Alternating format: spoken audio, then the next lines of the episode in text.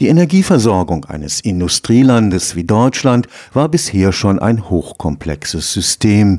Mit dem Umstieg auf die erneuerbaren Energieträger Sonne und Wind wird alles noch sehr viel komplizierter.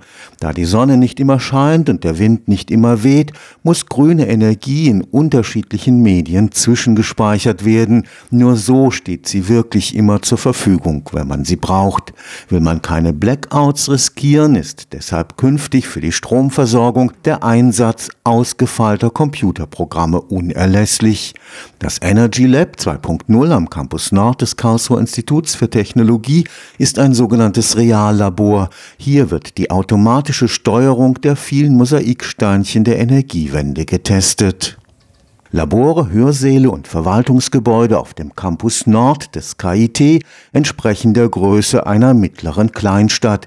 Hier kann die komplexe Steuerung einer dezentralen grünen Energieversorgung unter realistischen Bedingungen getestet werden. Die Energiewende in Deutschland kann nur gelingen, wenn wir nicht nur die Einzelteile betrachten, also zum Beispiel einzelne technische Anlagen, sondern das Gesamtsystem. Ne? Dazu brauche ich einen kompletten Campus. Ich sag mal eine mittlere Kleinstadt, Gasversorgung, Wärmeversorgung, elektrisches Netz, die ganzen Gebäudeinfrastrukturen, industrieähnliche Betriebe. Wir versuchen den Campus Nord zu einer systemischen Forschungsumgebung auszubauen, wo wir diese systemischen Lösungen an so einer Kleinstadt quasi testen können. Dr. Clemens Dübmeier ist Experte für die automatische Steuerung von Energiesystemen, wie sie durch Sonnen- und Windstrom notwendig wird. Das Reallabor auf dem Campus Nord wurde jetzt erweitert durch drei Musterhäuser von jeweils 100 Quadratmetern. Die Philosophie der Musterhäuser ist, dass wir dort alle Technologien, die bis dato bekannt sind, insbesondere zum Beispiel zum Heizen, auch in diesen Gebäuden drin haben. Die Gebäude sind dafür unterschiedlich ausgestattet. Also zum Beispiel gibt es dort das Wärmepumpenhaus, was dann eben Wärme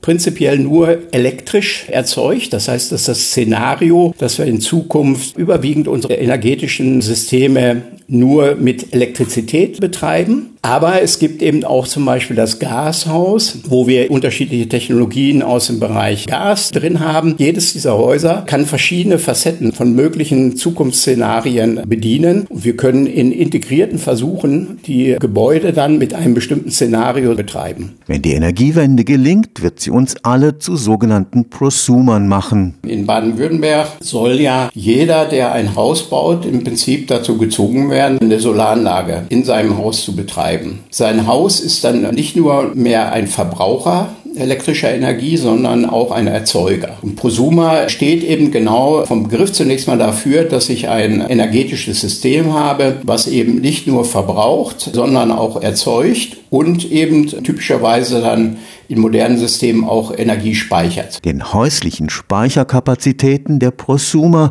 fällt künftig eine wichtige Rolle bei der Stabilisierung der Netze zu. In einem elektrischen Netz muss immer ein Gleichgewicht existieren zwischen Verbrauch an Energie und erzeugter Einspeiseleistung. Wenn das Netz in Ungleichgewicht kommt bezüglich Verbrauch und Einspeisung, kriegen wir sehr negative Effekte, wie zum Beispiel, dass die Frequenz sich ändert, bis hin zu Ausfällen. Die Kunst in Zukunft, je mehr erneuerbare Energien wir haben und je mehr Verbraucher, die schnell mal sehr viel Energie ziehen und das zu unterschiedlichen Zeitpunkten, also je volatiler das Netz wird, desto wichtiger ist es, dieses Henne-Ei-Problem des Gleichgewichts in den Griff zu bekommen, also Gleichgewicht zu erzeugen zwischen Verbrauch und Einspeisung. Wie können wir ohne Großkraftwerke sozusagen dieses Gleichgewicht herstellen? Und Prosumer, die flexibel steuerbar sind, sind dafür ein Schlüssel. Die bisherigen zentralen Stromnetze konnte man noch per Telefon quasi von Hand steuern. Von der Zukunft, von der wir sprechen, werden wir Hunderttausende verschiedener Prosumer-Systeme im Netz haben, die alle unter einen Hut gebracht werden müssen. Und das funktioniert dann nicht mehr, indem der Mensch das sozusagen kontrolliert, sondern dazu brauchen wir intelligente Algorithmen und intelligente automatisierte Systeme. Das heißt nicht, dass der Mensch komplett unnötig ist, sondern der wird oben drüber die strategischen Einstellungen sozusagen machen, auch ein bisschen überwachend auf das System gucken. Aber im Wesentlichen werden wir ein Energiesystem in Zukunft dann haben, die, die autonom ihre Aufgaben erledigen müssen. Anders funktioniert das nicht mehr. Künstliche Intelligenz stellt ein wichtiges Instrumentarium für die anspruchsvolle Aufgabe der Steuerung grüner Energienetze dar. Durch ein Training mit Daten der Vergangenheit werden die sogenannten Deep Learning Systeme darauf vorbereitet. Und dann kommen aber ja ständig neue Daten hinzu und das System lernt immer mit. Das heißt also, jede neue Erfahrung, die man macht, wird wiederum in das Training reingesteckt und führt dazu, dass der Algorithmus, der dann die Anwendung sozusagen ist, dass der ständig weiter lernt. Der wird also ständig verbessert und antrainiert, gewissermaßen im Hintergrund. Dr. Düppmeier ist überzeugt, dass der Umstieg auf die Erneuerbaren ohne Komfortverlust und ohne Anstieg der Kosten bewältigt werden kann.